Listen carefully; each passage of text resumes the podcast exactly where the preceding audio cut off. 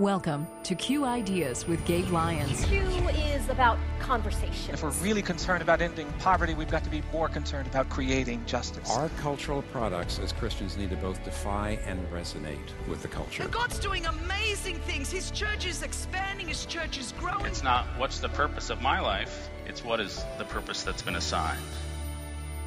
Stay curious. Think well. Advance good. This is Q.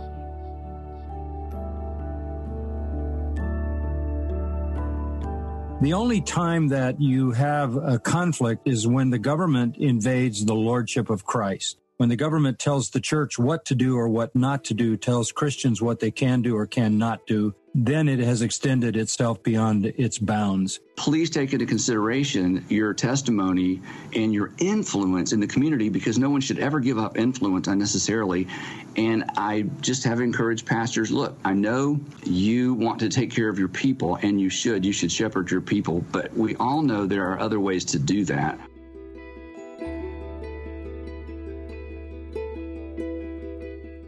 This is Q Ideas with Gabe Lyons on Faith Radio. I'm Paul Perot. To meet or not to meet? That is the question many pastors and churches are asking amid the pandemic. And the question has led to a lot of arguing in church circles and conflicts in various communities. But Gabe, today, hopefully we can bring people together to listen and consider. Today, you're going to get to hear two talks that are from two different leaders nationally engaging this incredibly heated topic, which is whether churches should open or whether they should stay shut. Now, I know you probably have your opinion on this, as does probably every American and every church going person. But what we wanted to do at Q, which is what we try to do with every topic and conversation, is give you the best exposure to how people are thinking about difficult issues. And this cultural conversation around biblical convictions and government restrictions was one that we wanted to bring to bear with our community on Q Media. And it was an event called Church and State. And so what we've done for this podcast is put together these two very different opinions opposed to one another, essentially. The first is from John MacArthur. He's the pastor and teacher of Grace Community Church in Sun Valley, California. He's somebody that during this COVID moment has really rejected the way Governor Newsom in California has asked their church to participate by basically distancing, not meeting, and the list goes on and on. And instead, he just believes in his conviction that the church should meet and we aren't to abide by these guidelines anymore. They're unhelpful. And so I'm going to ask him about that and ask him where that's rooted in scripture, how he sees it, how he's thinking about this pandemic. I think you'll be really interested to hear what he has to say. And after we hear from John MacArthur, we're then going to hear from Andy Stanley. He's the pastor of North Point Church in Atlanta, Georgia, with multiple campuses. And you may have heard he's decided they're not going to have any in person services until the new year. And so he presents his case for why he believes that's the right decision for a church to make in his particular situation. So let's listen to both of these talks, and I want you to see what you think and why you think it. Welcome, Dr. MacArthur. Thank you for being with us today. This is such an important conversation, and I would love to just jump in with you explaining to us your theological view on the distinct roles of the government institution and the church institution, uh, and when should they overlap, and when should they be protected from one another? Well, it's crystal clear that God has ordained government. I mean, that's a uh, Romans 13 issue that uh, the powers that be are ordained of God. It doesn't mean every single person in a political position or a position of ruling is an, a servant of God in this in the real sense of proclaiming God's truth. But government as an entity is God designed so that humanity can flourish for God's redemptive purposes and for his glory. So government is ordained by God. It's defined in fulfilling its God ordained responsibility as protecting those who do good and being a terror to those who do evil. So, as long as the government functions in that way, it's fulfilling its God ordained role. On the other hand, the church is a completely different entity. Jesus said, My kingdom is not of this world. He has a kingdom over which he is Lord. Jesus is the head of the church. In fact, Paul said in, in uh, his definition of headship in the book of Ephesians that he who is over all things was given as head to the church. So the head of the church is the Lord over everything. So he's the Lord over governments, he's the Lord over the church. So the only time that you have a conflict is when the government invades the lordship of Christ. When the government tells the church what to do or what not to do, tells Christians what they can do or cannot do, then it has extended itself beyond its bounds. And that's when we have to submit to the Lord of the church. That becomes clear in the book of Acts, chapters four and five, where the apostles were told not to preach, stop preaching. And they said, you know, you need to judge whether we should do what God says or what you say. And then it led them to finally say, we, we will obey God, not man. Yeah, and it seems like in part of your church's response and the way that you're you're leading is that you did stop doing church services for a season, but then you felt like there was an overreach and it was overburdensome and that you should no longer continue in that. Is part of it because this pandemic, as you see it, really isn't the threat that it's been uh, stated to be? And so, therefore, your meetings can take place without social distancing, without masks, because you're not really seeing the threat as as big of a deal as others have said it is. Yeah, exactly, Gabe. Uh, at the beginning, we we heard millions are going to die.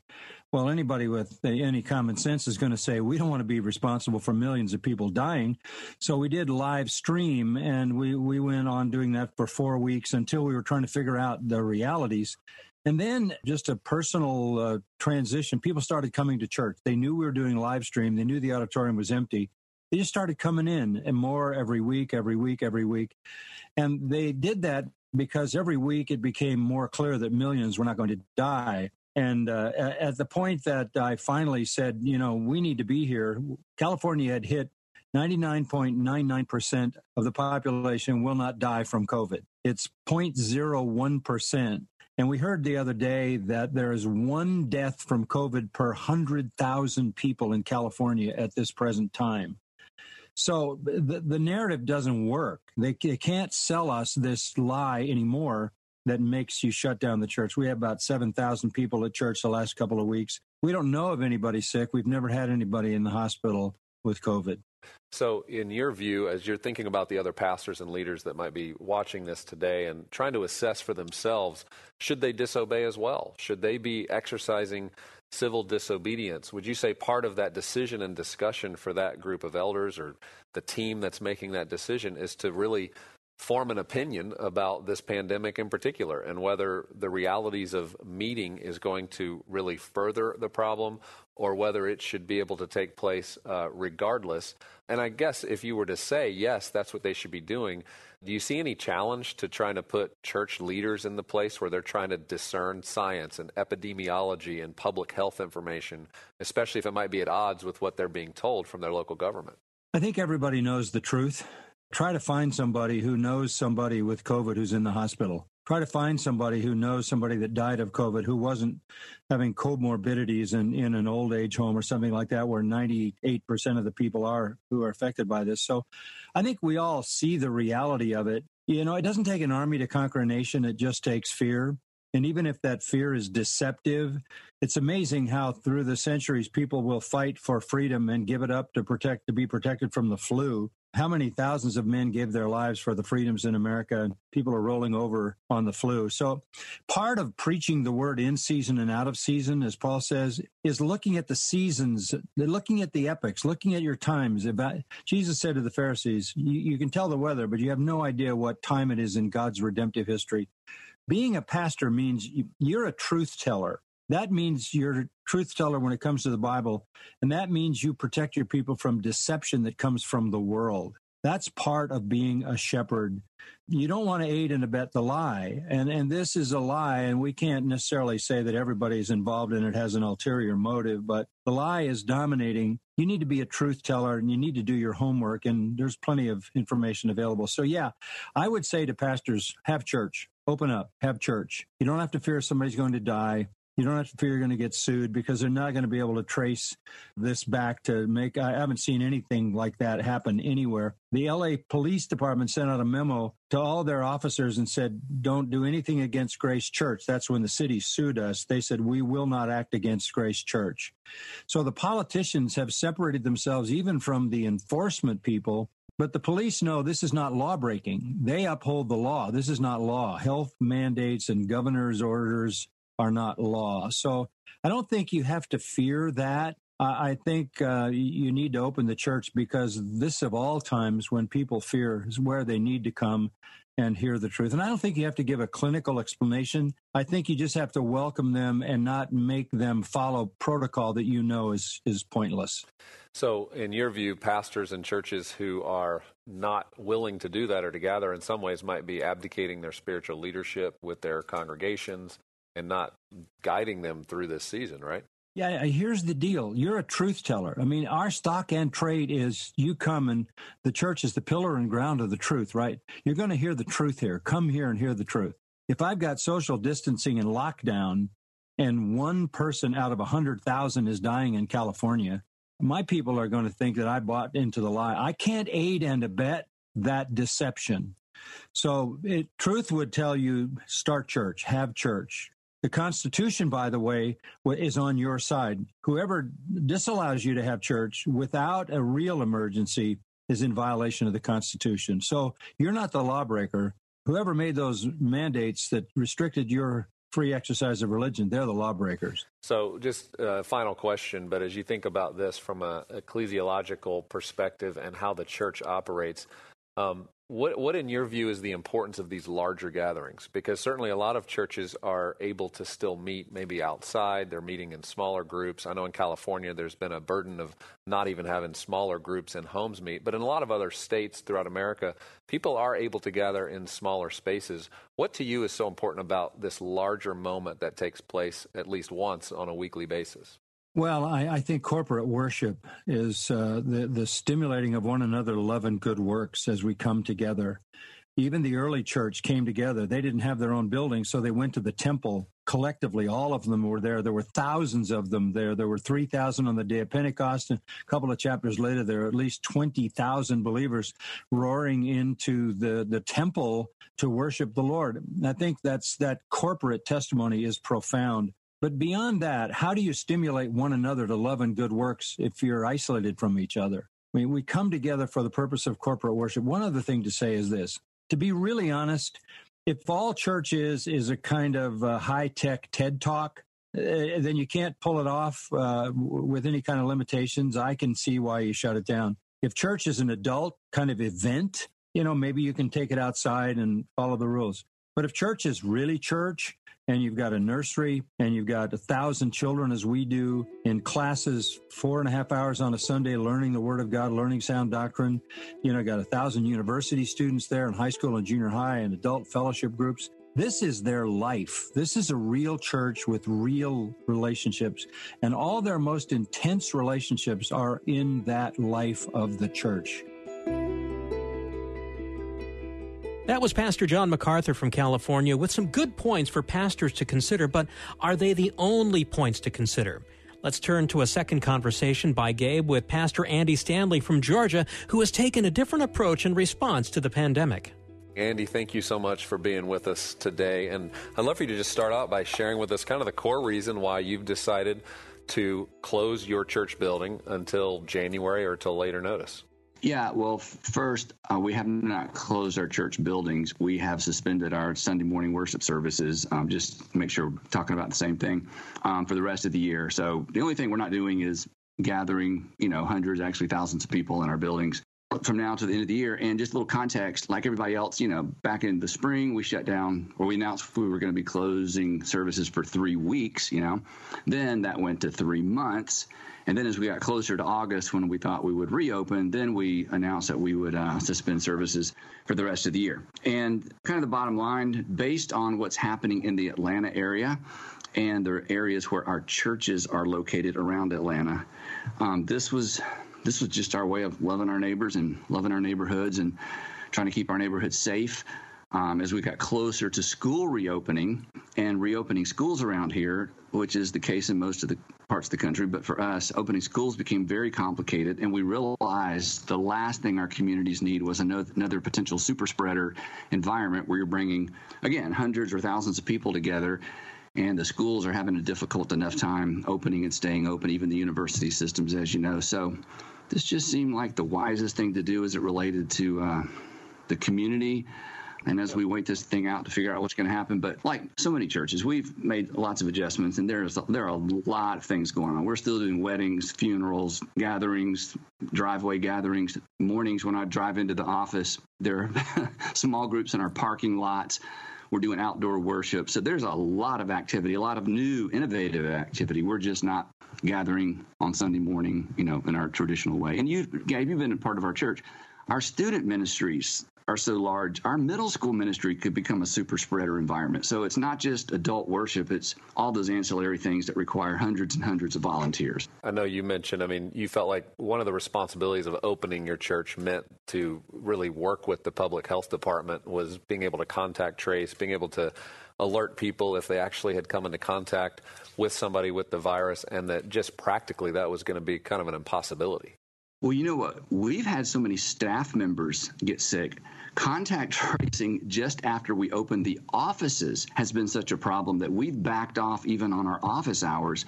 We've had so many, again, so many family members. I, I know there's so much controversy around this, and we'll get to that in a minute. But to just put it in perspective, I'm not going to tell a lot of stories. I eat up all of our time. But a week and a half ago, we had a drive through memorial service for a high school senior to help him remember his parents. Both of his parents died four days apart from COVID. They were both in their late and one in their mid 50s. Dad went in the hospital, put on a ventilator. All three of them had it. So here's this high school senior, only child, drives through the parking lot, hundreds and hundreds of people from the church and the community with candles. He's COVID positive. He can't even get out of his car and be comforted. He has to drive back home to his till he living by himself. Now he's going to go live with his grandmother. You know, the church communities come around him. So, you know, these aren't stories we read about for us, at least. And I know, I know this isn't the case for every church. These are staff members, friends, um, you know, people we're grieving with and suffering with. So it's it's very close to home for us. Yeah, you've made the case too that the church is not here to win, but to serve, to care for others, even if it costs us something. And I'm I'm curious for churches that are opening though, and we're talking to several of those throughout this time who are opening, who feel convicted that they need to be open, that their doors must be open. I mean, do you think or see that as something that they're doing that might be wrong? That's that's something they're doing maybe out of political motivation versus biblical conviction? I do not think this is a one size fits all um, decision. In fact, you know Sean Seay, who's pastor of our church in Athens. Athens, a college town. Well, uh, two months ago, Athens Church decided to reopen. They're part of our network of churches, about two hours outside of Atlanta. The situation there in that community is very different, especially Buckhead, downtown Atlanta. Um, but at the same time, Athens is a college town. So now the university is trying to figure out how to open. and it could be that, you know, Sean reverses courses, course, but he's a great leader. So I do not think this is one size fits all. I would never judge another leader's motives. But I would say, please take into consideration your testimony and your influence in the community because no one should ever give up influence unnecessarily. And I just have encouraged pastors look, I, I know you want to take care of your people, and you should. You should shepherd your people. But we all know there are other ways to do that. So, um, but I do not think this is one size fits all. This is just our decision based on what's happening in the Atlanta area. Yeah, and I know there's several churches that would say by not being open in a typical rhythm, the Sunday service rhythm, there's all kinds of other habits that form back into people's lives. There's ways in which that that there are mental health issues. There's a lot of other outcomes that start to happen when our lives aren't back in rhythm. But your point would be there's other ways to stay in rhythm outside of the Sunday service, and your church is doing that. You, you did mention, too, that you know you, you want to be careful about the message this sends to the community. In some ways, uh, you know, a view of, of making sure our neighbors actually perceive the church as being helpful. Um, and so I, I think that's a, an important point to just recognize are we being good neighbors in this time? And i think that's been the argument kind of back and forth is is being a good neighbor actually opening because your people need it or is being a good neighbor closing? Are you are you suggesting because of your particular area the way you're looking at the public health of your particular zone that to be a good neighbor means we can't gather large groups in a way that could be unsafe? But in some circumstances society and cultures and communities may be able to do that was there a question in there? Yeah. Are, are, you, suge- are you suggesting that um, it's okay in some cases to gather if you're able to do it in a safe way and you don't feel like it's going to impact the community? So some churches should keep their doors open for the remainder of the year if they've put it through a grid like that? Well, I mean, most of the churches around us have opened. They're doing social distancing, they're wearing masks. Um, the other thing, and Gabe, you can appreciate this, and this is, again, you know, I putting on my leadership hat. I have 500 plus staff members in our Atlanta area churches who are amazing people who want to do things. What they don't want to do, and what I don't want them to do, is to sit around and kind of wait and wait and wait and maybe in a week and maybe in a month, you know, maybe in three months. So you know, when we shut down our services, I said, look, we're going to redeploy our efforts. Let's do things now we've not had time to do in the past. Let's do a full court press in our communities. And now that schools are reopening, let's see if we can use our buildings um, to help facilitate some of the complexities of reopening. So let's get busy. Let's be innovative now. You have more time. And, you know, our giving is down some, but our, our expenses are also down. So let's take that margin and re-engage it and redeploy it. And so we're learning all kinds of things. And, and to your point, we're gathering uh, this at, just at North Point Community Church um, this past weekend. We had worship on the lawn. We had about 3,000 people there but we have five acres of grass. so we we uh, we put circles all over the grass, and you signed up for a circle, and you and your family got a circle, all separated. So we had an incredible night of worship. We did communion. So we're still looking for ways to gather people because you're right. Uh, social distancing and isolation isn't good for anyone. Even the people who enjoy it, it's not good for them. And I'm an introvert. I enjoy it, but it, that's not good for me. So there there are ways to work around that. And having given our staff permission, don't focus. You don't have to worry about what's going to happen seven days from now. You know, you know the church world. Here comes Sunday. Here comes Sunday. It's exhausting. So um, you know, we're just doing other things. Yeah, and curious, and just final question here. In American culture, of course, this right to assemble and worship is something celebrated by a lot of pastors and, and don't want to give that up. And they see this threat coming at a government level in certain states. I know Georgia is a little different, and you have said you didn't do this based on government restricting. This has just been common sense for you in the way in which you want to approach leading your church. But could you see a point? I mean, if you were a church in California, for example, like we just talked with John MacArthur, where the government actually says you can't meet in groups of over 10 in your home. And, and there starts to be these lines crossed where the government's really pushing in do you see there being some lines that church leaders and pastors like yourself, there is a point where you push back in American life to say this is too far? Well, I don't think that's an inappropriate question. What I think is we would both have to contextualize that question for more time than we have. And in light of what's happening now, there's no reason to push back because I think every evidence is our state and local and federal government is trying to figure out really big problem. And citizens and as Christians should cooperate as much as possible, and they're not going to get it right. Nobody's trying to shut down the church in America unless we think that there's a connection between SEC football, the NFL, the NBA, um, and everything else that's been shut down. And I can't speak to what's going on in California. I'm like everybody else. I just read the news. That any local municipality is picking on the local church. They're trying to solve a big problem, and church gatherings are one of many gatherings that ha- have had to be addressed. So, um, I think half the NFL teams just voted, or 13 of the NFL teams just voted. Uh, just voted. We're not going to put uh, fans in the stand. Well, that's a good decision for the community, even though it's not good for the NFL. And so, as church leaders, um, you know, again, area by area, I think we have to make those same kinds of decisions with what's best for the community in mind. So yeah. I can't imagine a scenario in the United States of America um, where the only group that's being picked on is the church, unless it's a specific local church. But um, you know this, Gabe every local church has to operate within certain guidelines given by the government. If you've ever tried to get a land disturbance permit, any of us who've built lots of buildings, you know, bathroom restrictions, um, there's all kind of fire code, building code. So government has put some parameters around how we meet, when we meet, how we get on and off our property. So none of that is new in most cases, those codes and restrictions are actually good for the community and good for the local church once you finally get your building built. Great. I just don't think what's happening in our country is as onerous, maybe as um, it's being spoken of. This is Q Ideas with Gabe Lyons, and that was Gabe's conversation with Andy Stanley. Gabe, listening to both conversations with John MacArthur and with Andy, we heard two pastors with two different ways of looking at the pandemic.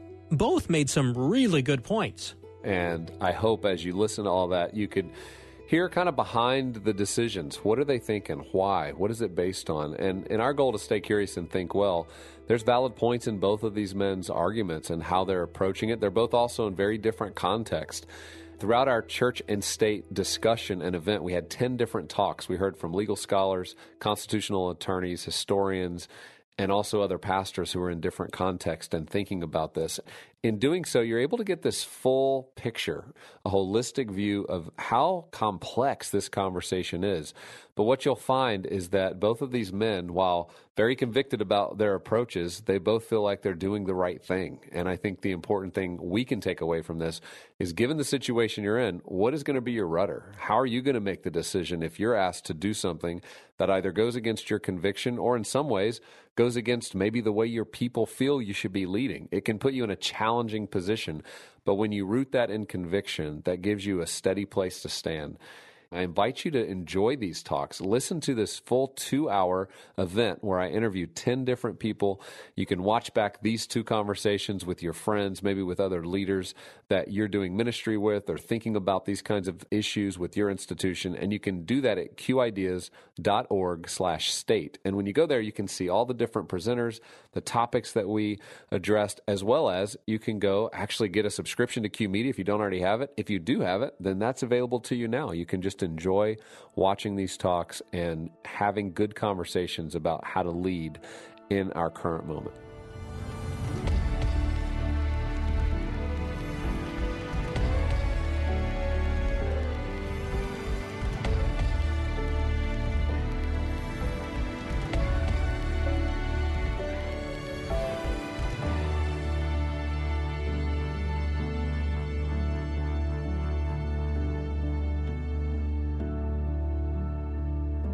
This program is made possible in partnership with Faith Radio and Northwestern Media.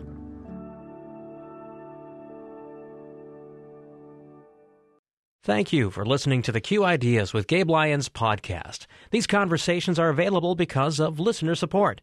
You can make your gift now at myfaithradio.com. To avoid missing future editions of Q Ideas with Gabe Lyons, subscribe to the podcast today at iTunes or on your podcast player. And thank you for sharing this audio link with a friend and growing the impact of Q Ideas with Gabe Lyons.